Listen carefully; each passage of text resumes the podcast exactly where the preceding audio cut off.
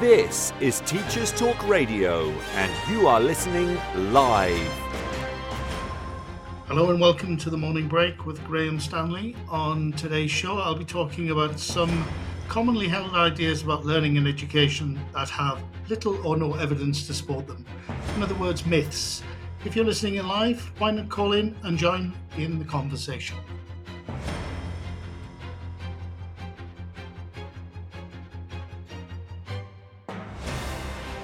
This is Teachers Talk Radio, and you are listening live. Tune in live at ttradio.org or to join in the conversation, download the Podbean app and search Teachers Talk Radio. Follow the hashtag TTRadio. Tune in, talk it out with Teachers Talk Radio.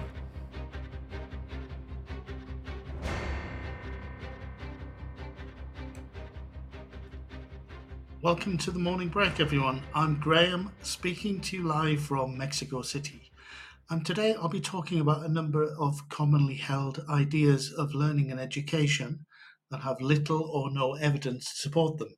Despite this, these myths persist. Why is that? Where did these ideas originate, and why do so many people still believe in them? No amount of belief makes something a fact. In his 2002 book, Conjectures and Refutations The Growth of Scientific Knowledge, Karl Popper wrote Science must begin with myths and with the criticism of myths, neither with the collection of observations nor with the invention of experiments, but with the critical discussion of myths and of magical techniques and practices. So, for today's show, I've taken a number of widely held myths and for each of them, we will have an overview of what it is, where it comes from, and why it has become popular. And then we look at why we shouldn't believe in the myth, let alone teach our learners about it. What are these myths that I'll be speaking about? Well, the first one is displayed in the promo image for today's show. If you if you've had the opportunity to have a look at that, it's a pyramid that purports to show the effectiveness of learning. The second one is probably going to be the myth that most educators will argue the case for that people have different learning styles. The others include the claim that you should take into account different types of intelligence in education, the idea that you learn better if you discover things for yourself rather than have others explain them to you, and that old chestnut at school kills creativity. Then there's the myth that 93% of all communication is non-verbal. The other one that we can learn while we're asleep, the myth that men have different brains to women, and the one that claims we use only 10% of our brains. We need to let these myths go. Teachers, in particular, can play an important role in dispelling them at the very least, if there's anything here that you incorporate into your classes, then you should consider dropping it. You may also find space to talk with your students about some of these commonly held beliefs and debunk them. Come on, folks, let's move away from methods, approaches, and theories that have been shown by evidence to be wrong, or at the very, be- very best, only partly effective.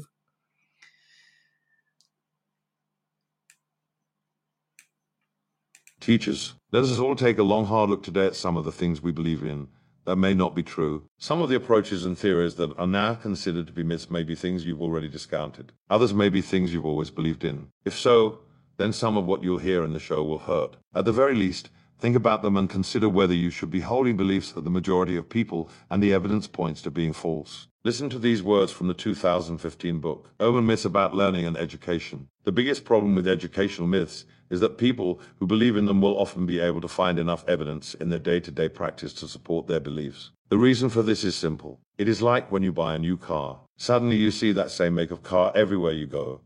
Often the same model and color. It's just you didn't notice them until now. In the same way, we are quick to recognize indications for the ideas we believe in. The experiences that don't support our case we simply ignore, unconsciously or not. This we usually do because of a tendency to find meaningful patterns in random noise or because of confirmation bias. Finding confirmatory evidence for what we already believe in. John Hattie noted that people who had trouble with his work Visible learning about what works and what doesn't work in teaching and learning tended to say things such as, the results do not mirror my experience, or you're talking about averages and I'm not average, or you are missing the nuances of what happens in the classroom. Thank you, Chad. Now, I know from past discussions on social media that if you start talking about many of these myths, a lot of educators start disagreeing with you. So if you're listening in live and would like to join me to argue the case for any of the things I'll be talking about today, or to uh, to agree with me, then that would be great. To do so, please download the Podbean app onto your mobile. Visit ttradio.org and click on Listen Live on the homepage.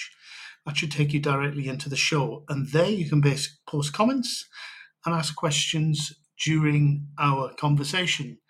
And hello, Norm, who's just joined uh, me in the studio.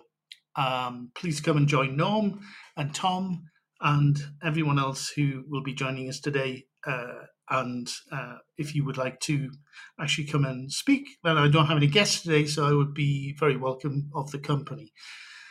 There, um, we shall have more from me and these urban learning myths right after the Teacher Talk radio news.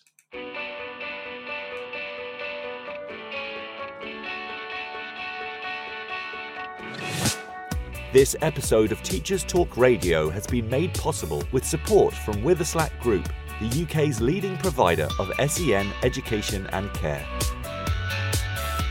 They're here to support you too through an ever growing offer of free resources, including webinars, podcasts, articles, and events aimed at supporting teaching professionals like you. Visit their website at www.witherslackgroup.co.uk to find out more. This is 2 Minute Tech with Steve Woods, your tech briefing on Teachers Talk Radio.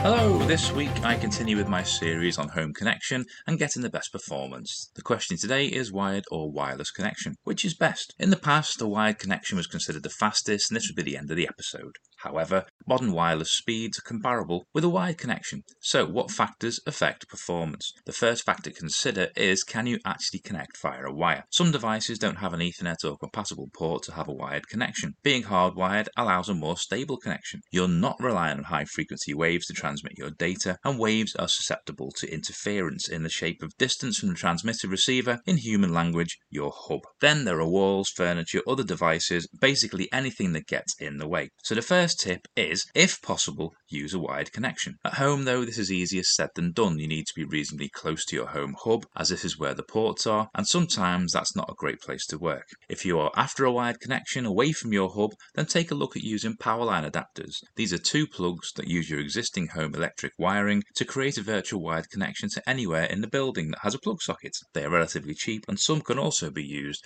as wireless extenders, allowing you to create a better Wi Fi coverage in dark spots in your home home. At around 30 to 50 pounds, it's a relatively cheap and aesthetically pleasing option compared to running cables around your home. Meshing is the next solution to improve coverage. More recently, homes have been adopting the mesh system. Meshing is linking wireless access points together to extend their range. All have the same sign in so you can seamlessly move from one to the other with uninterrupted connection. Starting at around £80, it's a more expensive option, but if you only have devices that use Wi Fi, this might be the answer for you. With most home networks, after bandwidth availability, interference is your next enemy. Always try to place your home hub in the most central place if the telephone sockets allow, otherwise, consider power line adapters or meshing. Most modern internet providers give you options to buy these devices from them. This will guarantee it works for your network, but be aware this will come at a higher price tag. If this has given you food for thought, I'd love to hear from you. Why not get in touch at TT Radio 2022? Follow us and tell us what you want to know about tech. I'm Steve Woods, and that was 2 Minute Tech. 2 Minute Tech with Steve Woods, your tech briefing on Teachers Talk Radio. If you're listening to this, then we know we share one thing in common a passion for the type of outstanding education that every child deserves. That's what makes us the leading provider of specialist education and care.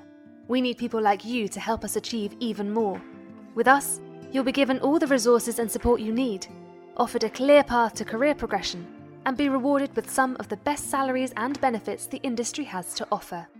We are with Witherslack Group If you'd like to find out more, we'd love to hear from you. Visit www.witherslackgroup.co.uk forward slash careers and be part of our future. And welcome back to the morning break. As I mentioned in the introduction, today's show is dedicated to myths of learning and education. The very first myth is that the effectiveness of learning can be displayed in a pyramid. To help me explain each of the myths, I've asked my friend Mia, the AI, who I interviewed on a previous show, to introduce them.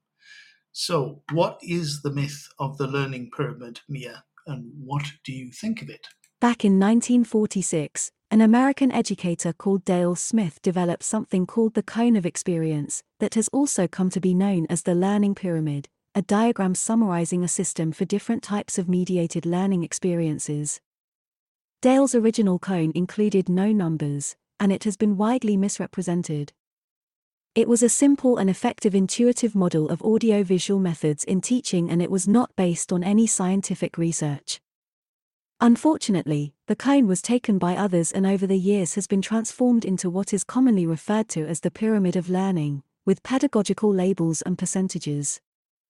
One of these states that people generally remember 10% of what they read, 20% of what they hear, 30% of what they see, 50% of what they see and hear, 70% of what they write, and 90% of what they do. It is often credited to the National Training Laboratories in Maine, USA, which makes it sound scientific, but it is actually a load of codswallop. If you contact NTL about the study, they will tell you it was carried out in the early 60s, but they no longer can find the original research that supports the numbers. Thank you, Mia. So, the Learning Pyramid has its origin in Dale's Cone of Experience, but is now often credited to the National Training Laboratories. In the highly recommended book Urban Myths About Learning and Education by Pedro De Bruyckere, Paul A. Kirschner, and Casper D. Hulshof, which I'm using as a source for today's show. It stated that the origin of this research can be traced back to the 1940s, but no documented research is now available. What does the pyramid tell us? To teachers, it suggests that if you're the type of teacher who just teaches a subject, then your learners won't learn much that the traditional teaching methods um, all have low retention scores. It's more beneficial, according to the pyramid, to conduct lessons where learners explain content to each other. For example, to many of us, that might sound intuitively right, but it's not based on evidence, or as Mia stated, it's a load of codswallop. The percentages are also too rounded, which should always raise an alert as it's almost impossible in scientific research to have those kinds of results. If you would like to talk about this or any of the other urban myths that I'll be talking about on today's show, then please come and join me. I'm speaking to you live. You can download the Podbean app and come into the studio and and speak your mind. Talk about what you think about this urban myth about learning and education or others? Or do you have one that particularly irritates you, for example, or one that you particularly believe in where most people don't, or whatever you want, really? Anyway, so let's turn to the second of our myths learning styles. This one is a particular bugbear of mine and one that is still widely held by lots of teachers and it's still also taught to teachers, in my experience, on teacher training programs, for example. Now, let's be clear about the myth of learning styles. It is the idea that some of us are, for example, visual learners, and the hardcore learning style believers are all for classifying learners into types. Then there are others for whom it's all just about learning preferences, or in other words, that we should respect the students, that some students prefer to learn in a particular way be it by writing things down, hearing something, watching a video, etc. And we should take that into account when it comes to teaching. Let's see what Mia has to say about learning styles. Do people have different styles of learning? Well, People are different, and so the idea we learn differently sounds like a truism. For many teachers, then it feels intuitively right to say some people learn better visually while others are auditory or kinesthetic learners. Many people also like to say they are, for example, a visual learner. The first problem with learning styles is that there is a big difference between what someone thinks about this and what actually leads to better learning. In a meta analysis of studies in 1982, Clark found learner preference was typically uncorrelated or negatively correlated with learning and learning outcomes. And then there's the concept of learning styles itself, which usually means classifying people into distinct groups, such as visual or auditory or kinesthetic learners.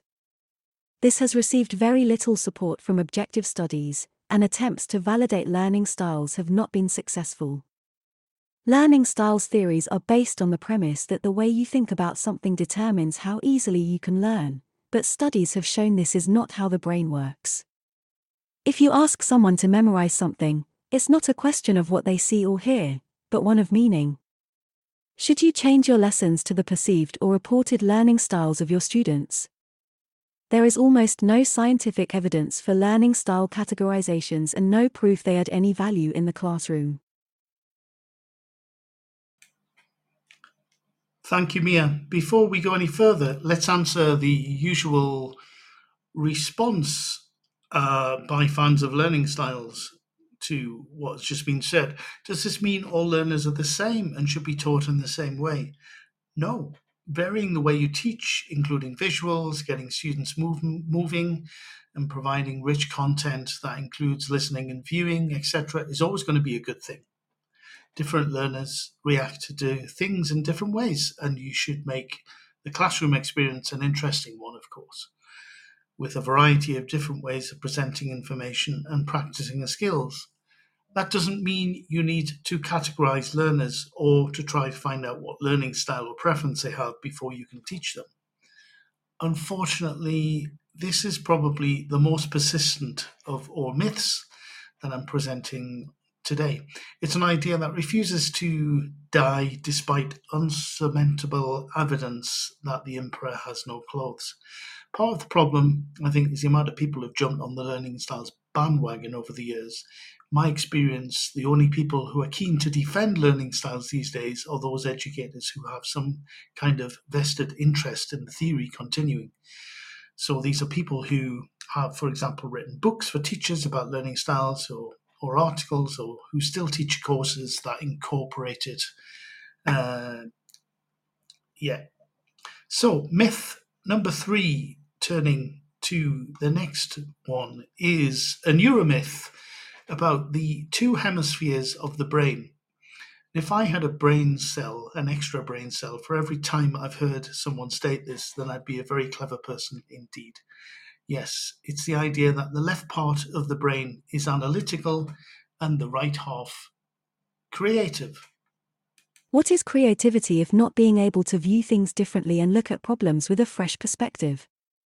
Of course, the brain is involved in creativity, but not just one half of it. If anything, creativity comes from the interaction between the two hemispheres of the brain. Despite the two hemispheres being heavily connected to each other, the myth that the right half is where creativity lies persists. The origin of this first appeared in the second half of the 20th century. Now, 90% of people are right handed, and the reason for that is genetic, although it's a mystery why there are so much more right handed people than left handed people. Perhaps this is where the idea came from that right brained people are intuitive and creative thinkers and left brained people more analytical, and that they pay attention to details. It's true that the two halves are different and that some brain functions reside more on one side of the brain than the other. We know this from people who have strokes that affect a particular part of the brain. There are areas of the brain that control movement of the left arm and leg, and vice versa, for example. The majority of people use the left half of the brain for language, but even then the right half still plays a role. However, for individual personality traits, such as creativity, or a tendency towards the rational, there has been little or no evidence supporting the idea that these reside in one half of the brain. A study in 2013 from the University of Utah demonstrated that activity is similar on both sides of the brain regardless of personality. Although there is no hard evidence from research that both sides of the brain are involved in all creative processing, there is no reason to assume a left brained and right brained style of thinking either. Thank you, Mia. I also read that the concept of different halves of the brain emerged in the 19th century when doctors discovered that if one side of the brain was damaged, certain functions would disappear. Although the leap from that to the left brain, right brain thinking uh, being different didn't happen until much later, as you mentioned. This is another myth that persists, although it makes no sense to talk about people being more left brain brained or more right brained. Many people still do so. It's also another way, I think, of pigeonholing people into one of two boxes. Why do we keep seeing this myth? Well, I think there is a lot of evidence that it's effective when it comes to marketing um, or products, for example, that people are um, apparently more likely to sign up for a training program that mentions developing your right brain, for example, and the mention of the word brain uh, in these marketing materials makes some people think that it must be scientific. It isn't. So let's stop perpetuating this myth. So, moving on, our third myth is the idea that there are different kinds of intelligence. Mia, what can you tell us about this one and what do you make of that? The American psychologist Howard Gardner launched his theory of multiple intelligences in 1983 and since then it has taken hold of the imagination and become very popular. According to the theory, Intelligence is not one thing that affords us the ability to learn, but there exists an ability to process information through different intelligences that reside in different parts of the brain. It's an attractive idea because it moves away from the classic idea of intelligence as represented by the IQ or intelligence quotient test, and it means some people may turn out to be intelligent in different ways. Gardner identified the following intelligences verbal linguistic intelligence, word smart, Mathematical logical intelligence, math smart. Visual spatial intelligence, picture smart. Musical rhythmical intelligence, music smart. Bodily kinesthetic intelligence, movement smart. Interpersonal intelligence, people smart. Intrapersonal intelligence, self smart. Naturalist intelligence, nature smart. Valuable work has been done by teachers because of this theory because they tend to recognize the differences in people. For this reason, the idea of multiple intelligences has brought a lot of value to education. However, Gardner himself believes his theory has often been incorrectly interpreted. He has said the following A myth that irritates me is that people place my intelligences on the same footing as learning styles. My own research and observations lead me to suspect that this is a wrong assumption. If we are talking about multiple intelligences, we mean that we react individually in different ways to different types of content, such as language, music, or other people. This is something completely different from a learning style. Thank you, Mia. Gardner has also said that another myth that is widely believed is that because we have a number of different intelligences, we need to develop the same amount of tests to measure each individual intelligence. And um, he says that he's against measuring intelligence unless it is for specific learning objective, uh, objectives. And educators have pointed out a number of problems with the theory of multiple intelligences. As late as 2006, there were no published studies that offered evidence of the validity of multiple intelligences, and the same researcher who pointed this out, Lynn Waterhouse, has also said that enthusiasm for the use of the theory in classroom practice should be tempered by the awareness that the lack of sound empirical support makes it likely that its application will have real power to enhance pupil learning beyond that stimulated by the initial excitement of something new. Again, in the book Urban Myths About Learning and Education, which I recommend if you're interested in the subject of uh, educational and learning um, myths, They concluded multiple intelligences to be more of a booster of self esteem than a prescription for teaching and learning. And they go on to say that teachers should not be discouraged, however, and should continue to find out as much as possible about the different talents as talents of pupils so that you can make the best positive use of them uh, to help help your students of course next on our list is a myth close to my heart and then one that affects me personally. It's the one that if you don't learn a language when you're young, you lose the chance to learn it. Let's hear what Mia thinks about that. If you don't learn a language when you are young, it will take you much more time and effort to learn it when you are older. As stated in the Urban Myths About Learning and Education book, modern day researchers now regard this as a myth. There may be times when learning a language is easier than others, but it doesn't mean we are incapable of learning a language in later life. Certainly, the ability to distinguish between different vocal sounds deteriorates as we grow older. It is the case that the earlier the better is true when it comes to learning a language, but it is definitely not true that it is too late to learn after a certain age. Thank you, Mia. This is interesting to me because I read somewhere, um, and I think this is true. I hope so. I haven't had the chance to uh, to check it. that at a certain age, the brain changes, and the brains of people who are taught to speak another language at a very young age, um, i.e., those who we could consider are bilingual, are very different from those who learn when they're older, even when they're teenagers. In my own case with Spanish, for example, although I studied it at school when I was a teenager, I didn't really start learning it in earnest until I was in my late 20s. And um, it, it is definitely the case that uh, I have more difficulties with speaking Spanish, for example, than a lot of people who learnt it when they were very young. Remember, folks, if you're listening live and would like to join me and the couple of others who are in the studio, including Norm from Iran. Hello, Norm. How are you?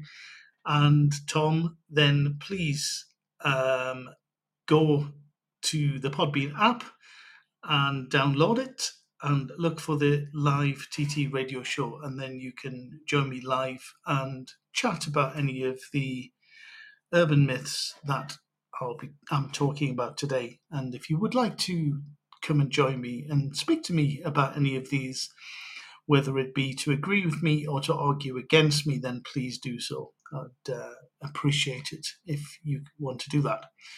Myth number six is something that is widely held by a number of people that you learn better if you discover things for yourself rather than if you have others explain them to you. It's a myth then that values that questions the values of having a teacher. Is that right? Discovery learning is very popular and in contrast to learning styles, the scientific consensus is not so clear cut. What is discovery learning? It was born in the 1960s and promotes student interaction with the material to be learnt in an active, self exploratory way. Learners should solve problems independently and thus learn to think. Positive effects often associated with discovery learning include learners remembering concepts and rules more fully. Discovery learning foments intrinsic motivation and the learners will more easily be able to find solutions in new problem situations. Not bad, right? The problem comes when discovery learning is compared to direct instruction. Discovery learning does have a clear positive learning effect when the research is examined, but some research shows that knowledge acquisition is not always optimal with discovery learning. If learners have little knowledge of the domain to begin with, and a lack of experience of discovery learning, then this approach can be less than optimal. A novice learner sees things differently and requires more guidance than a more experienced learner. So, rather than a myth that discovery learning is better than direct instruction, caution needs to be taken and a lot depends on the learners under your care. Thank you, Mia. Discovery learning then can be of great value, depending on the context. Um, it sounds to me that rather than one extreme or the other, keeping both in mind as strategies would be the best approach, which makes sense, I think. So it's not that direct uh, instruction is a bad thing or that discovery learning is a bad thing. It really depends a lot upon the learners that you're learning, and combining the two of them would be a very good idea. And just um, out of interest related to the last urban myth and learning languages becoming impossible when you're older, which is not true, but it does mean it more difficult. Norm in the in the studio is is talking about after a certain period of time, two hemispheres, the two hemispheres of the brain will be divided, which are connected by corpus callosum. And this makes um, learning a foreign language more difficult uh, to distinguish uh, uh, words, I suppose, and acquisition and learning. So thank you very much, uh, Noam, for that. And please come and join Norm, myself, and uh, everyone else uh, in the studio and join the show if you would like. Turning now to myth number seven, it is one that is sometimes held by many in the educational system, but not usually by teachers. It's a bit of a surprise, I think, for a lot of teachers to find out that this myth does actually exist and is believed by a lot of people because usually with uh, teachers, when you have a experience of being in class and have experienced teaching large groups of students and small groups of students, it's very clear which one is best. And this is the myth that the class size does not matter. And I've always wondered about this, so I can't wait to hear what Mia has to say about it. Increasing class sizes has been on the mind of many policymakers and politicians for a long time in many countries. They argue that it has no influence on results but it usually goes against the gut feelings of many teachers. Studies produced by John Hattie or PISA have found little evidence of impact but the reality is more complex. Research shows that smaller classes are better because learners pay more attention. However, there is evidence that class size only makes a difference when there are 16 or fewer learners. A report in 2014 by a Northwestern University professor on the subject showed that class size was an important determinant of student outcomes and that increasing class size harms not only test scores, but could also lead to greater social and educational costs in the future. Another study carried out by the University of Tennessee in the 1980s found that small classes led to significantly higher achievement for students in reading and mathematics, and subsequent studies in other parts of the world have shown the same. Thank you, Mia. So I don't think, as I said before, there are many or any teachers who believe in the benefit, who, who believe that, uh, who don't believe in the benefits of uh, small classes. And one of the things I read just last night, actually, about this when I was preparing for the show, was this. There is a TED talk um, by someone from the OECD about this, arguing the case for large classes and looking at evidence of uh, successful attainment in places such as Singapore. I think was the place that is mentioned in, in the TED talk and that it doesn't seem to affect the students uh, who are uh, at school in Singapore and who are in very large classes. And one of the things that was mentioned in the chapter that I was reading was the fact that what that doesn't take into account is that a lot of students in Singapore, once school is finished, they do a lot of after school uh, classes and courses um, around um, different subjects. And in those after school events, they are in very small groups. And apart from the extra tuition that they're getting, the extra exposure to the subjects that they're studying, they are also learning and getting a lot more personalized attention than they actually do uh, during the normal school day. So there you have it it's a fascinating thing, and it's quite interesting to think that some policymakers or politicians actually believe that this is a real way of of um, of proceeding. Really, I think um, it it shows a kind of lack of of understanding of what really matters uh, to students for me, and also the idea that they're looking at just to try and save money, uh, which fortunately I think is it is the case that there is this pressure and this sort of common sense that stops um, stops an increase in class size to a certain extent, uh, at least. So now that we have looked at the value of having a teacher, let's turn to the value of going to school. Now, I remember, as I'm sure a lot of you out there do too, that there was a very popular video or series of TED Talk videos as well about our next myth, with a very famous proponent behind it, one that became very influential and uh, also was behind selling lots of books and stimulated a lot of debate. And that is the myth that school kills creativity. One of the most watched educational videos of all time is the RSA animate video of Changing Education Paradigms by Sir Ken Robinson. It's also similar to TED Talks he has done. One idea in particular struck a chord with a lot of people that school kills creativity. Robinson says he believes this because it makes children become less divergent thinkers and that everybody is born creative and genius and that school does a bad job. The idea of the child being born creative and society corrupting them as they grow up originates from the 19th century idea that children are closer to nature. Is it true? We know from Piaget and Vygotsky that when children are learning something new, they are creating or constructing new knowledge. A child is not necessarily born creative, but becomes more creative by learning. Most research indicates that when we become older, we become more creative. What about school killing creativity? Well, beyond the surface of the popular YouTube videos, lies research by, for example, people like Sawyer, who in his 2012 book Explaining Creativity, The Science of Human Innovation, says I believe schools are essential to creativity. We've learnt that creativity requires a high degree of domain knowledge. Formal schooling is quite good at delivering this domain knowledge to students. Creativity research certainly doesn't suggest that everyone would be more creative if we got rid of all the schools. However, schools could better foster creativity if they were transformed to better align with creativity research. Thank you, Mia. So it does seem that school can still be a very valuable place to go for learning.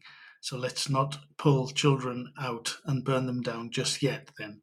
So I think one of the things that creativity research seems to indicate, and this goes against what Sir Ken Robinson was arguing for, is this idea that uh, perhaps schools can become more creative places for students, but certainly uh, they are a place that uh, classrooms and schools are definitely a place that can foster creativity and uh, there we go. So, onwards to the next myth, which is that 93% of our communication is non-verbal. Now, this is again a very widely held myth. You hear it all the time that most of, and the fact that that we hear that most of communication is non-verbal, I think um, sounds quite intuitive, but 93% exactly, where did that come from? And it definitely sounds a little bit fishy.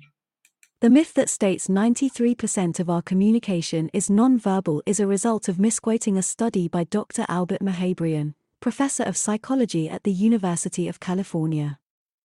His research resulted in what is often referred to as the 738-55 rule, which expresses the ratios between the different elements we use to create meaning. It goes like this. The total impact of a message is based on 7% words used, 38% tone of voice, volume, rate of speech, vocal pitch, 55% facial expressions, hand gestures, postures, and other forms of body language. How was Mehrabian misquoted? Well, the research was limited to communications of feelings and attitudes, for example, like and dislike.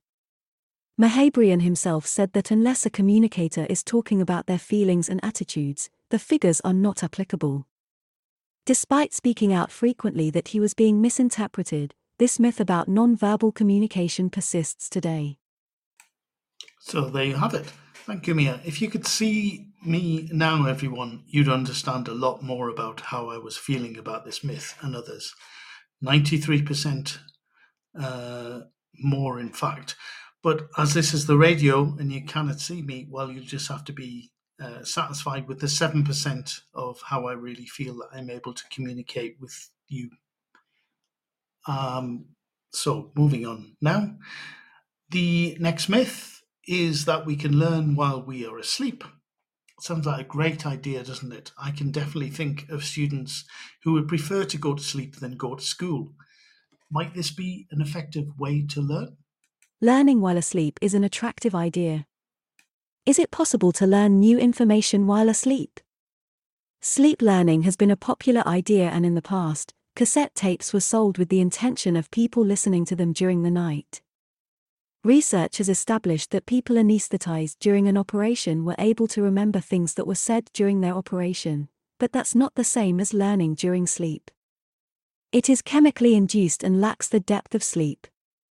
There was some research carried out in Russia that sleep learning was effective, but nobody has been able to replicate these results, and so doubt has been cast on the reliability of them.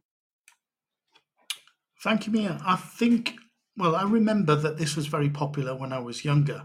When I was growing up, I um, became fascinated with this idea. And I actually, there was a time, I can't remember exactly when that time was, when I was a teenager, I think, I think it was before I went to university, that I recorded myself revising, for example, on cassettes and then played them at night with headphones on while revising for exams. Now, I didn't know how effective that would be. And looking back at it now, I really don't think it was uh, particularly effective. So the results of this very personal but albeit limited research study um, were were were inconclusive or were definitely they didn't really help me. I think uh, at all. I can say. The next myth on today's list is that the is the idea that men have a different kind of brain than women. And Mia, as a woman, albeit an artificially intelligent woman, what do you think of this one? Many people hold lots of ideas about gender differences when it comes to thinking. Many of these are stereotypes and clearly false. However, there are differences between the male and female brain. For instance, the language area is in general more active in the female brain when compared to the male brain. We also know that boys and girls perform differently in different subjects, but this could be the result of cultural factors rather than biological ones. In other words, they are probably unrelated to brain differences. The observed differences between boys and girls then seem to be unrelated to any brain differences.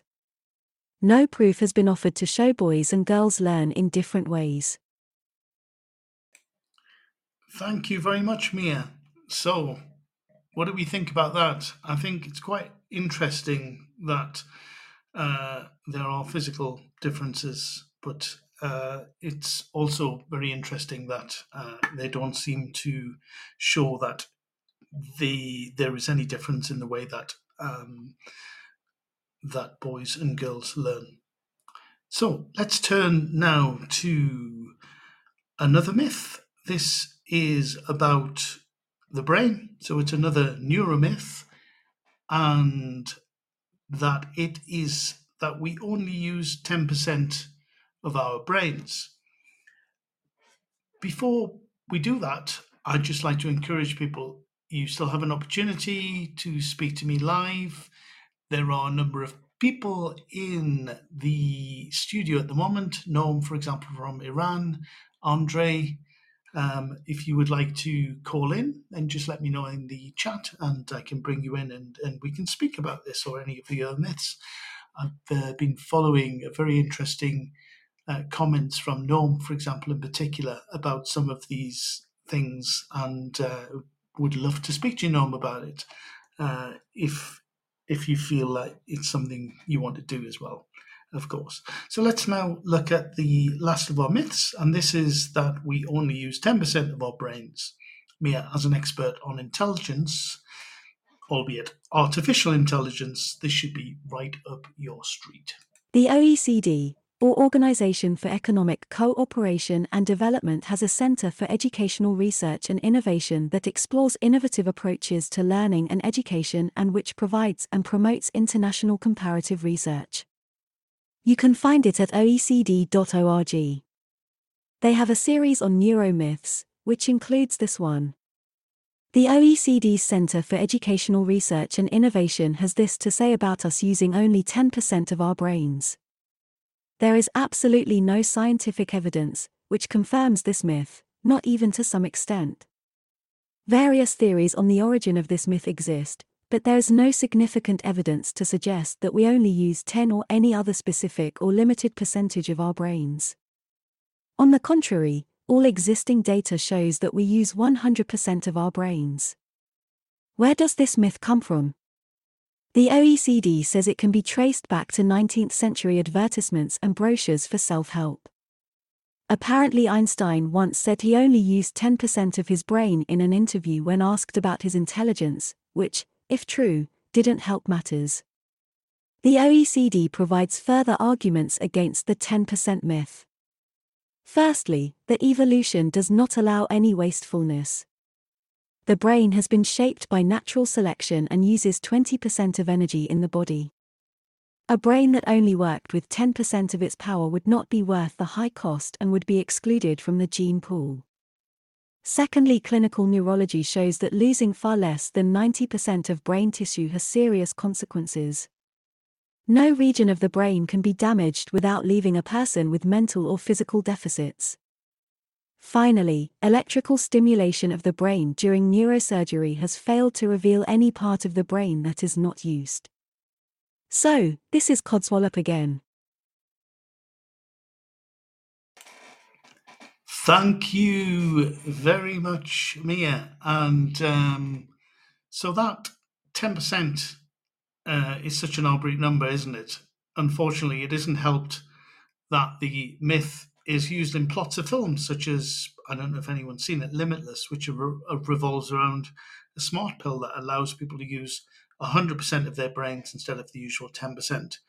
It's an entertaining film, but it doesn't help dispel this widely held myth. I also read that this myth became famous when it was published in a best selling book called How to Stop Worrying and Start Living by someone called Dale Carnegie. Now, we started with one Dale, Dale Smith, and his cone of experience. That was turned into the learning pyramid myth, and we're finishing the, with our list of myths uh, with another Dale who's helped propagate a different myth about learning.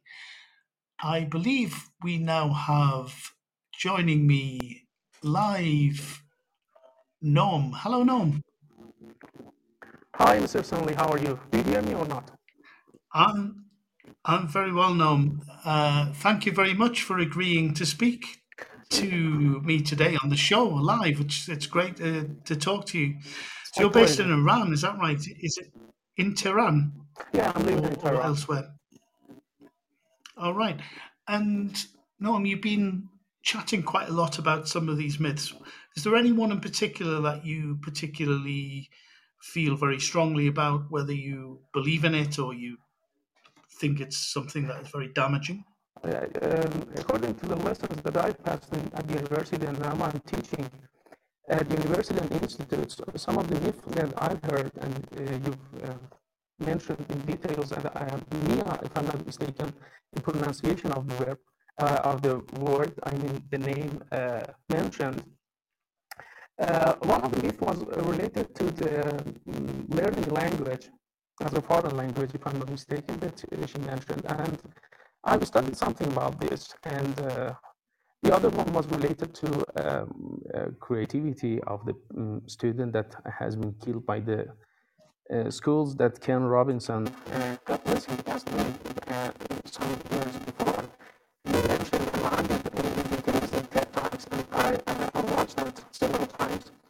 And so his idea was perfect. And uh, about learning new language as a foreign language, uh, as I wrote in uh, chat room, uh, I said um, it, was related to uh, the hemispheres of the brain that uh, are connected by the corpus callosum, which is uh, playing a role of bridge between these two uh, hemispheres. And if um, if a child before um, before nine or ten, uh, I, we cannot say exactly, has a, a kind of damage in her uh, or his left side of the brain, which carries the responsibility of the language. Uh, the right of the brain uh, side of the brain can, uh, can take responsibility, and we call it the technical word for that is lateralization. But after some this age, uh, this can actually be divided, and that's why we, uh, um, uh, students will have problems in learning the foreign language, new foreign language, and they, they should spend more time, more energy to learn new languages after these years, and um, um, uh, it, it's, it's possible to learn a new language, but uh, it's a little bit hard. And um, yes. So, any questions? Sorry, sorry for interrupting, Norm. You, you're. This is fascinating, and thank you very much for explaining that. That's uh, provided a lot more more detail about uh, that aspect of, of of what I was talking about earlier. Um, where you're breaking up quite a lot. Your sound quality isn't great, although it, sometimes it is really good, and then other times uh, it isn't. I don't know if it's because of the connection with your microphone. Are you phoning in on a on a mobile? Are you connecting, speaking on a mobile? Or? Yes, unfortunately, I'm using mobile phone, and the quality of the internet is not that much good. I'm sorry because of this. Okay, uh, that's all right, but I, I really um, I very much appreciate you taking the time to talk to me as well. That's fascinating. Um, is there a, what about any of the other myths that we've talked about today? Is there any one of them that uh, particularly interests you? Yeah, the other one is that uh, if I make a mistake, please correct me because uh, it's kind of misunderstanding for me. Um, um, Noam Chomsky has argued that uh, just human beings have uh, the brain pre- pre-wired, he, he uses this word, pre-wired brain to learn language. So that's why animals cannot learn language. They, they memorize something, they're repeating something, but they don't have the creativity of uh, learning language.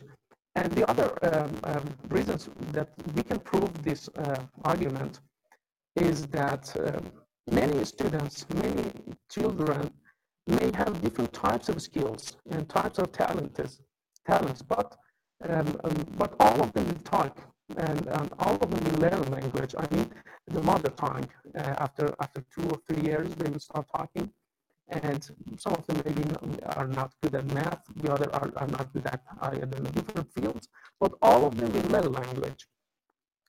And uh, so that's why we can say that uh, our brain is pre-wired and it's ready to learn language uh, as a mother tongue or the first language. But but um, I, I, I, wrote the difference between acquisition and learning is this: uh, when we are in the exposure of a language, uh, when we are child, we can acquire it unconsciously and we can use it, we can uh, uh, speak it.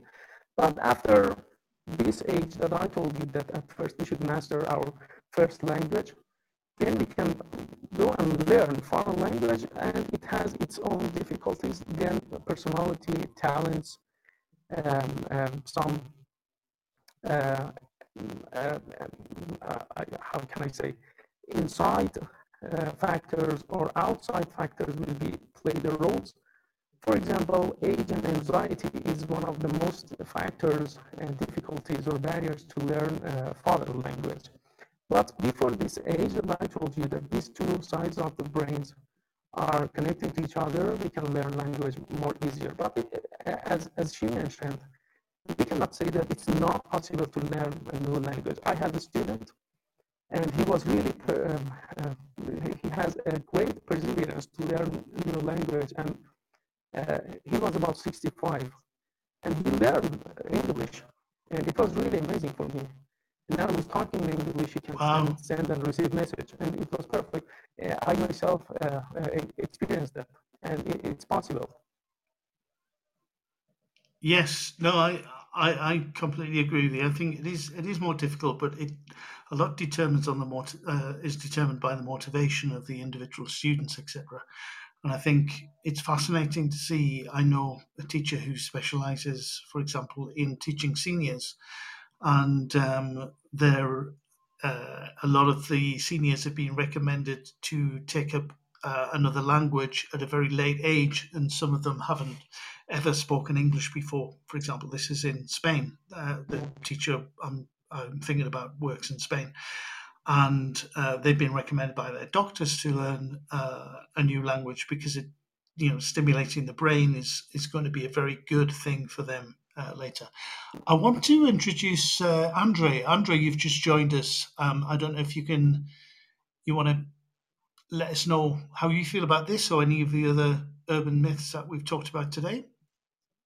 Yeah, I think it's it's more a uh, a rhythmic thing because the the neuroplasticity for for for patterns when we're younger, sort of. Uh, there was a, a it was in a book called uh, Global Brain by uh, Howard Bloom, and what what they found out is that an infant, an American infant, if you put them in a room with with uh, uh, a Chinese uh, in a having a Chinese conversation to to uh, Chinese, uh, having a conversation in Mandarin, uh, the the infant would follow the conversation uh, uh, with the body with, with his body language, with his body movements, and so some people, as you know, have a more uh, just rhythmic sort of an easier time ingesting sort of uh, patterns and rhythmic, you know, uh,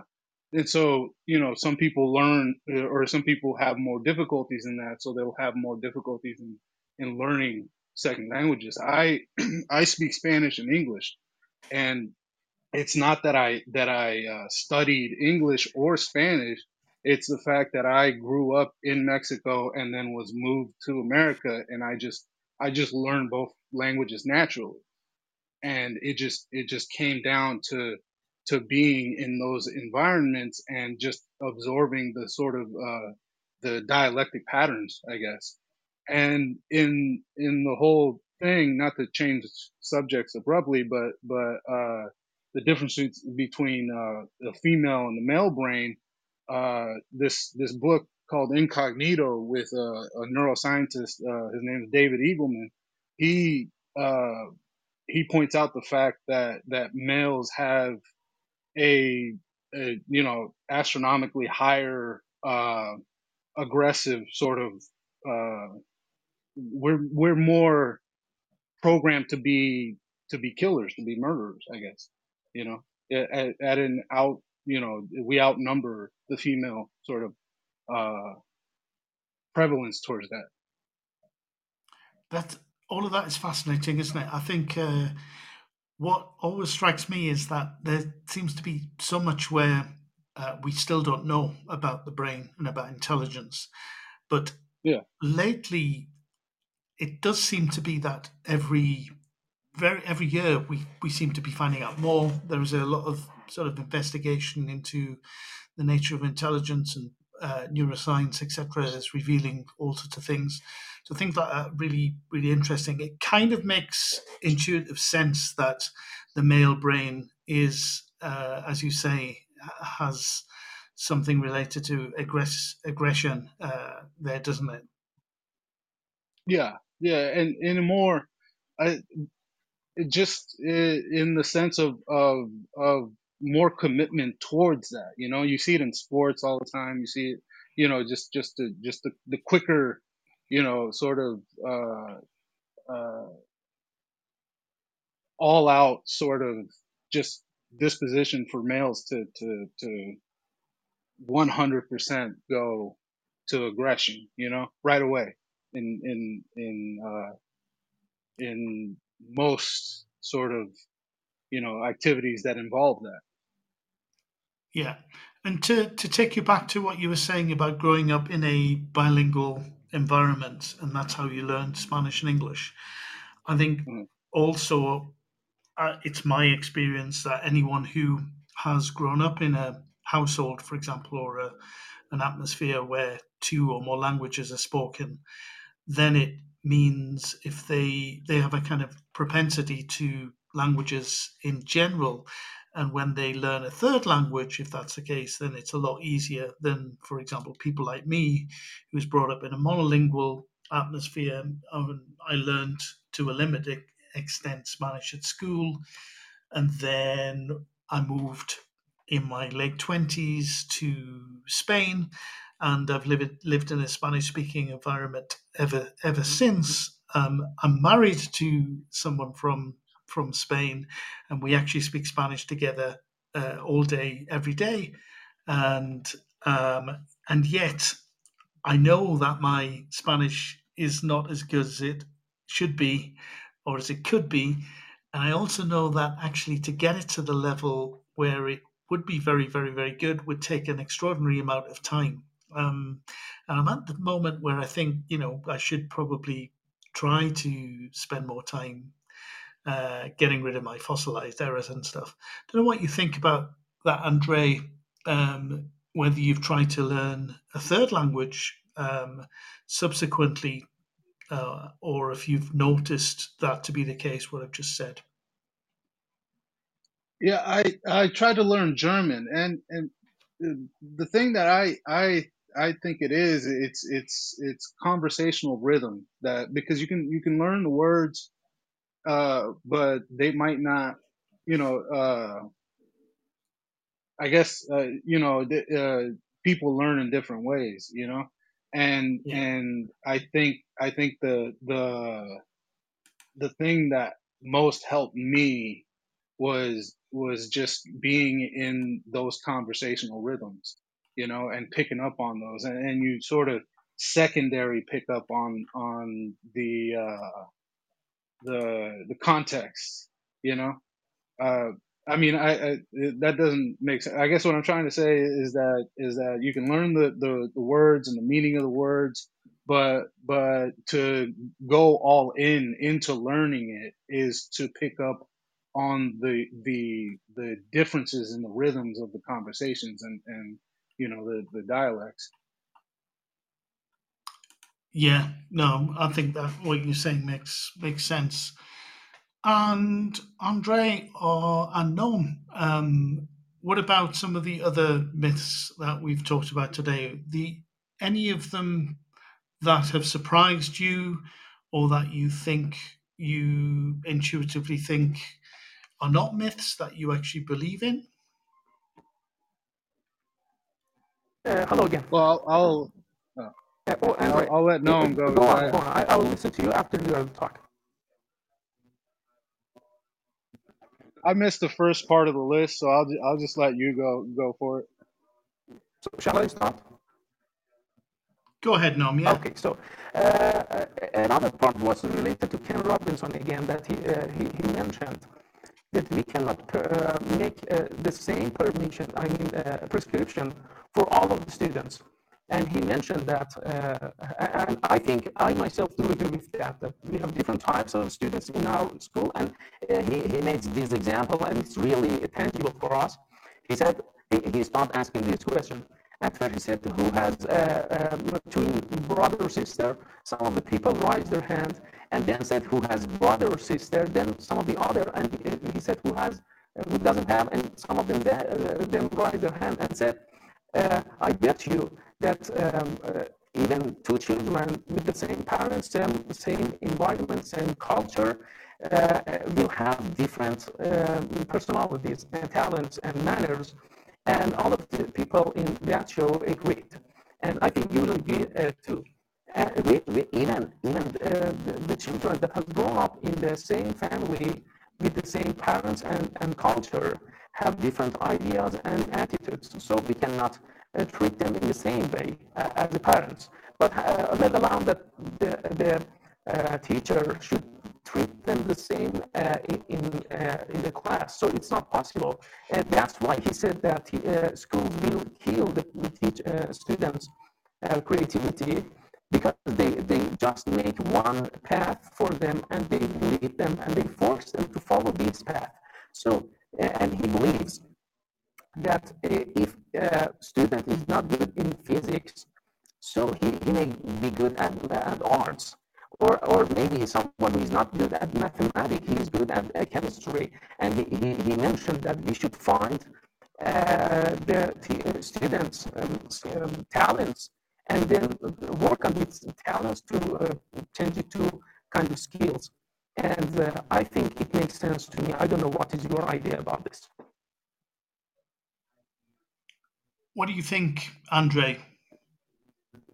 I I I really couldn't hear him. I'm sorry. Um, yeah, sorry, sorry, Noam. It's um, it's quite difficult to hear.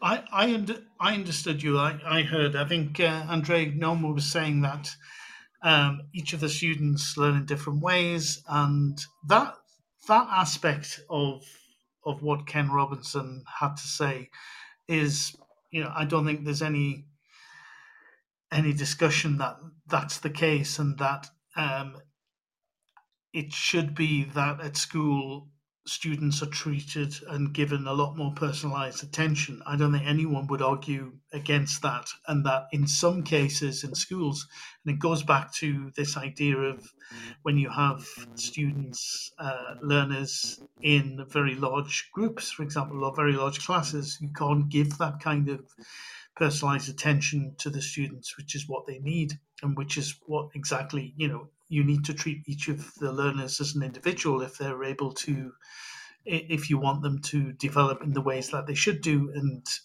um, encourage them to develop uh, their skills for whatever they have talents for etc so i don't think there's any any contentious there's no you know there's no reason why anyone Yeah, would argue against that yeah yeah, absolutely. I mean, uh, I, I heard somewhere, uh, I forgot who said it, but uh, they said that at, that at best the uh, curriculum, the, the educational curriculum is is is uh, is um, uh, I guess structured to to benefit maybe maybe 100 types of of uh, uh, individual uh, learning patterns, and humans are immensely there's there's millions and millions and millions of types of individual you know uh, sort of not learning patterns but just just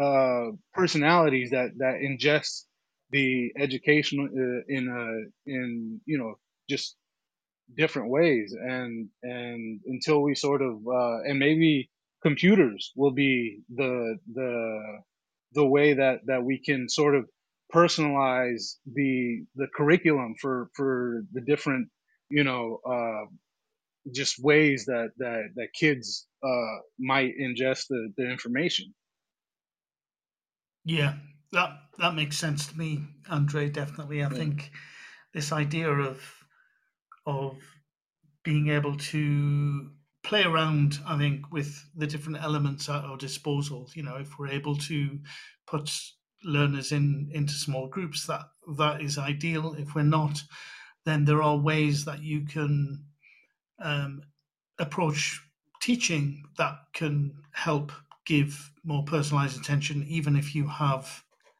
uh, very large classes. You're obviously yeah constrained to a certain extent, but and then you've got the curriculum, what you actually do in class, what you decide to teach.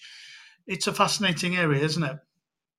Yeah, I think I think that that I mean it it really is it it really is sad for for uh you know anybody who wants to go into teaching, but I really do think that the best way to move forward is through uh technology. It's this tool that we have and everybody has, you know, i- i- i- in your phone, you know, you you you individualize your phone to you, even your news, the news you you you ingest uh, becomes sort of you know the, uh, the everything just on your phone or on your laptop it's all personalized to you and and and i think that education could be that way if we start using computers now what that curriculum is inside the the computer programs there's still opportunities there for for for people to to you know for academics to to to continue uh, uh, going into that. But but I think the days of one teacher struggling to to uh, to teach just the the the variety of of uh, of human you know brains that that enter a classroom and and we could cut down on the lost causes with this tool. We already know that this tool uh, can can can be personalized to, to even the most you know uh, illiterate you know person out there nowadays you you they have a smartphone they know if they're young enough they know how to how to work it you know? Yeah uh, absolutely true. I think that's that's so so interesting. Listen i think i'm going to have to bring things to a close now unfortunately. And um so I'd just like to say thank you, Andre. Thank you, Noam, for joining me today. It's, it's been really interesting to talk to you both.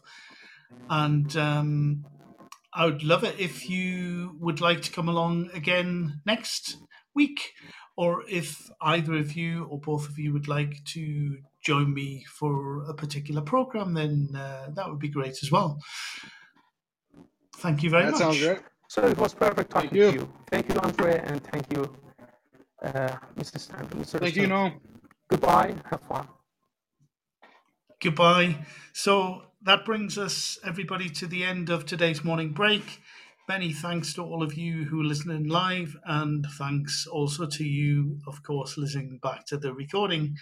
If any of you out there, as I said to Andre and Noam, would like to be part of the future show, then looking in more detail about any of the myths I've spoken about today or any any other subject, then please please get in touch. And um, a good way would be on Twitter or LinkedIn or Facebook, Facebook or wherever you can find me, really. And remember, there are Teacher Talk radio shows all week, and the next show, I believe, will be later today. I have lost the name of the person who will be our presenter, but you can definitely find them on the Teachers Talk radio show where you can see the schedule. You can join me again next week at the same time. Bye for now. You've been listening to Teachers Talk Radio. Tune in live and listen back at ttradio.org. We look forward to hearing from you next time on Teachers Talk Radio.